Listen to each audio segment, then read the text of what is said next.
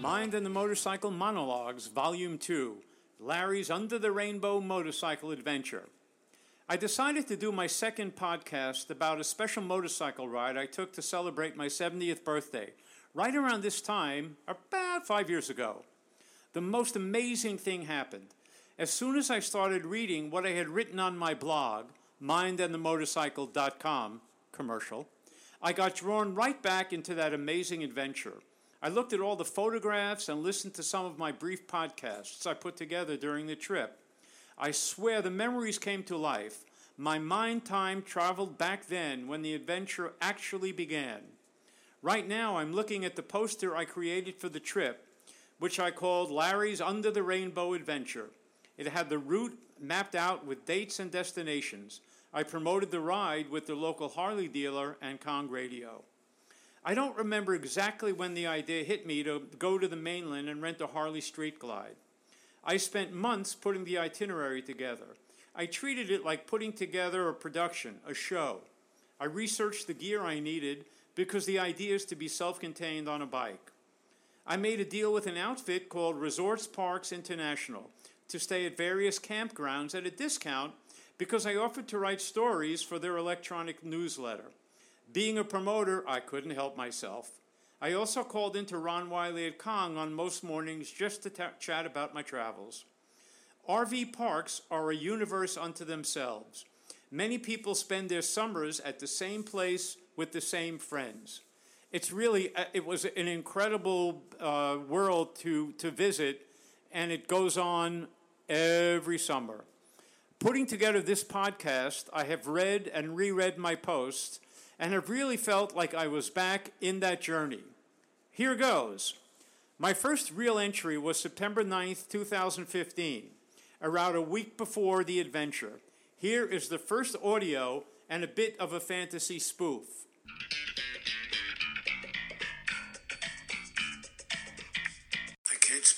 Loud because I'm right outside the 20 foot container filled with the monitoring gear from my trip, which is now only about a week away.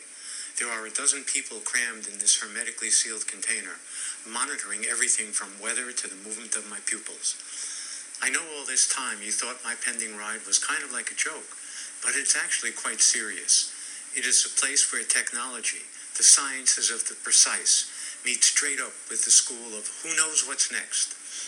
I like the name Larry Somewhere Under the Rainbow Motorcycle Adventure. We are going to identify these little podcasts by volume one and episode numbers, which make this volume one, episode one. With all of the writing and talking about my ride, it is now about a week off, so I think it is safe to begin the actual motorcycle adventure. We will be shipping the container air cargo to San Francisco, and it will unobtrusively shadow me on my ride. They are under strict instructions not to engage me with under any circumstance, no matter what subterfuge I come up with. I have been talking it up quite a bit recently. Speaking of talking, I want to lead each piece with a short podcast like this. I'm going to pretend I have one passenger along for the ride, and I will want to have a short talk at the end of the day, share some pictures, and write a brief story about some things I wasn't able to share during the ride that day. Thank you for considering to be my passenger. My first stop was Berkeley, California, and a motel with a bulletproof glass window. Only the best for me. I got in at night and took the BART to the motel and dragged my 52 pounds of gear behind me. I picked up the Harley the next day, dragging the luggage up and down the hills of San Francisco. I loaded up the bike, and because of for some unforeseen complications, I didn't get on the road until late in the afternoon. Graduating from my 525 pound Honda to an 850 pound Harley was an adjustment I never really got used to.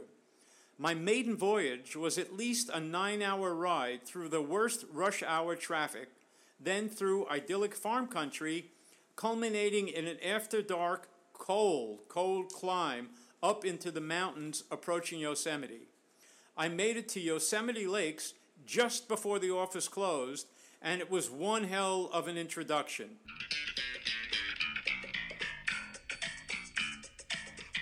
I think when you spend hours on a motorcycle, Once you get to where you are going, you want to be inside for a while.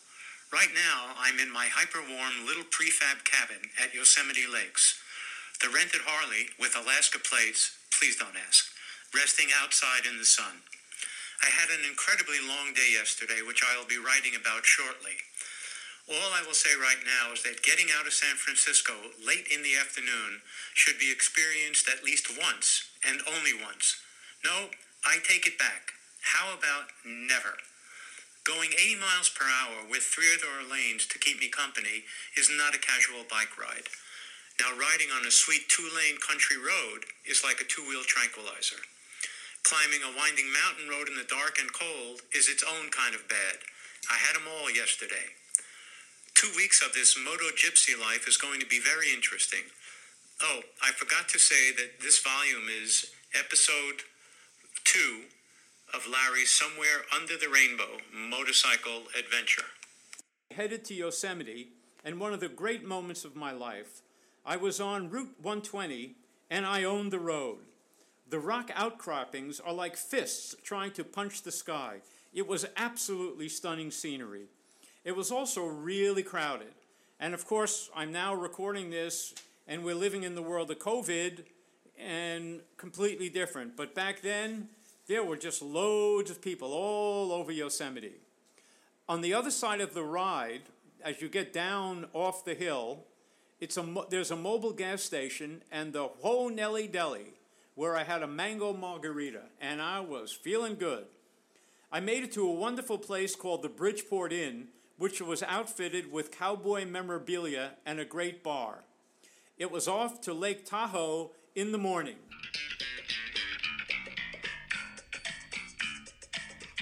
We are live from Lake Tahoe. I'm sitting overlooking the long beach of Lake Tahoe, a victim of California's extended drought. As beautiful as the scenery has been so far, it's definitely parched. I pulled into South Lake Tahoe early this afternoon, and I've got some time to hang out before I sequester myself in yet another magnificent motel room to write my post for today. After I checked in and unpacked my bike again, I decided I needed to get out and about, which is yet another first.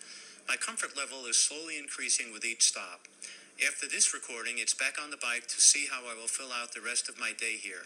Got to find a cash machine, which ought to be pretty easy in a gambling town. I'll see if I can find a place for dinner that is not part of a cookie cutter franchise. I think it's time to pay some attention to the mind side of mind and the motorcycle. It has definitely been challenging in the first few days of this adventure. I am slowly relaxing with each new setting. I have to confess to being completely turned around. So far, even finding words has been tough, which is why I focused on the writing side of things. By the way, talking and writing to you folks is a real mindfuck and incredibly surreal. I can write and avoid the seven forbidden words, but it isn't possible when I speak. We have just broken the ice, and I feel good about it. I tooled around Tahoe with its gaudy casinos and other cheesy gambling related businesses. I actually had a little time for myself. The next morning, I started a seven hour ride which took me around Lake Tahoe and through South Lake Tahoe into Truckee. Unknowingly, I rode into a bicycle race which cut off most of the roads, but I made it to a diner in town. I got to ride on Route 49, both north and south, because I can't tell you how many times I got lost and had to backtrack. My destination was a little town called Susanville. Susanville. I went to Lassen Ale Works and had a whole bunch of beers and then off to bed. The next day turned into one of the more interesting ones uh, for me on this ride. I stupidly forgot to fill up my gas tank. My trip would take me to Weed, Oregon, by way of the Lassen National Park, with beautiful clusters of the pines and plenty open space. I decided not to fill the tank, which was unbelievably dumb. I nervously watched it and I noticed a Harley parked at a rest stop nearby. I shared my dilemma with Fred and Brandy, who were kind enough to get some fuel into my tank, somehow refilling their Coors can.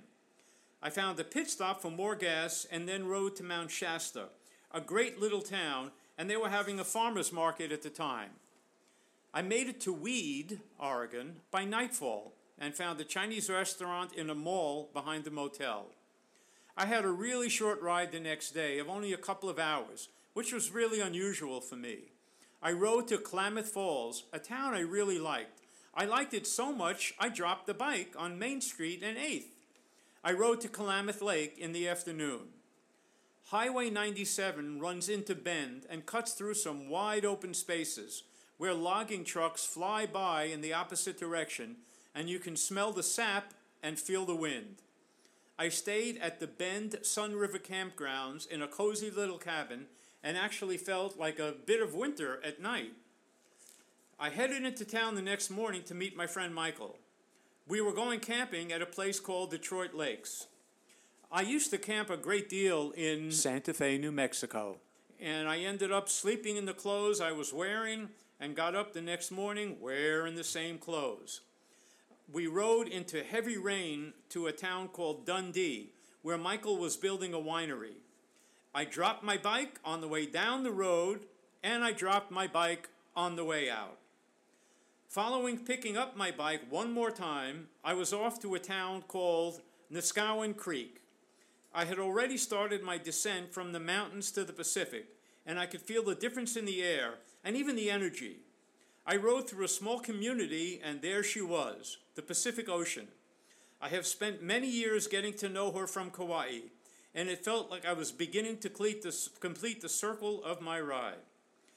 From the time I booked a safari style tent at Coos Bay, Oregon, I was looking forward to the experience. In a way, this whole trip was like a safari into my soul, and the idea of the tent was just so perfect.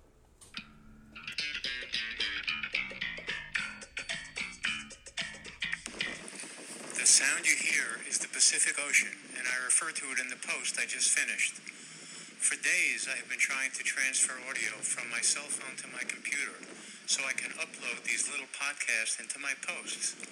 I'm incredibly happy that at least I can do it tonight, especially when sound plays such a factor in this safari tent environment. This is kind of an afterthought, and I am incredibly tired now. I'm thinking about getting under the covers with the sleeping bag for insurance. Listening to these sounds will be a perfect accompaniment to my sleep. Great talking to you, and maybe I can get back into the audio groove for the last piece of the ride. And this is Volume 1, I think it's Episode 4, of Larry's Somewhere Under the Rainbow Motorcycle Adventure. Aloha. The next morning, I rode up to a viewing area where you could see walruses sunning themselves on the rocks sitting by the sea. I just don't know how many things I've seen that I have never seen before and will likely not see again. What a privilege for me. I rolled into Crescent City around 6 p.m. that night, and all I could think about was seeing the redwoods the next day. The ride down was along Highway 101, hugging the Pacific. My God. I got up early in the next morning and I ran in a fairly barren feeling park, but the ocean was right out there. Yes, I found the redwoods, and I don't know what to say. Many of them are burning right now, and it's like killing a choir, a chorus of silent reverence to all they have witnessed. These magnificent beings can't help but make you feel so very small. I even followed a sign that said, The Big Tree. I stopped to pay my respects. The next morning, I was on Highway 1 on my way to Fort Bragg, which was a great surprise. However, this highway is about as terrifying as it gets on a fat Harley and an uneasy rider. Having a logging truck right behind you, waiting to swallow you if you go too slowly around the hairpin curve, is not the most comfortable feeling. I really and truly liked Fort Bragg. Of all the places I visited, this is the only one where I could have spent some serious time. You know, there are places and you can just feel their energy and this one spoke to me. I had a great conversation with a guy who's been there for years and has a radio show, along with working at a fantastic brewery called the North Coast Brewery. So many thriving towns died when their primary industry folded, and so many are just boarded up, depressing places. Fort Bragg is a great exception, and I was so glad I stopped to visit. My ride was nearly over. My next to the last stop was Russian River and another wonderful cabin. If I remember, I rode out to a hamburger joint and then back to the cabin. I had a great run the next morning right along the Russian River. The ride back to San Francisco was hellacious. After a while, with all my close calls I had on the road, I started to worry that my luck would run out. Toward the end of the ride, I really started to become less and less comfortable. Somehow, I managed to make it over the Golden Gate Bridge and into San Francisco. When I finally dropped my bike off at the starting point, I can't even begin to tell you what it felt like for me. I actually did it, and I would only know how incredibly challenging it was for me.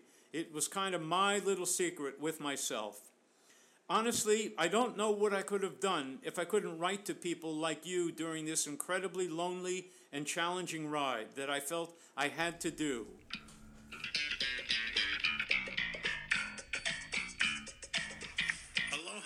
Uneasy Rider and the fifth episode of Larry's Somewhere Under the Rainbow Motorcycle Adventure. I am back in my portable recording studio after having witnessed the Blood Moon or Super Moon or the Blushing Moon, my name for her. Since the beginning, she has looked down on us, and my guess is she's blushing, embarrassed by so much of our behavior. I have laid off the politics on this ride, and I'm not going there now either. I also think my personal politics has become just that a more personal way of engaging the world. Even this blog is my politics. With age, I have grown smaller. If politics is about making a difference, then mine is about touching people closest to me. I think the way you do that is by living your life, and that is all. There is a huge difference between changing people and touching them. Talking is way more spontaneous than writing. I have fought to stay in the moment, but it's a bitch to pull off, especially on a journey like this. I think it is going to take quite a while for this ride to run its internal course through me, and I'm going to keep trying to share what's going on, if you don't mind. Thank you for listening. My blog at mindandthemotorcycle.com goes into so much more detail. I really enjoyed revisiting my ride there. Thank you again.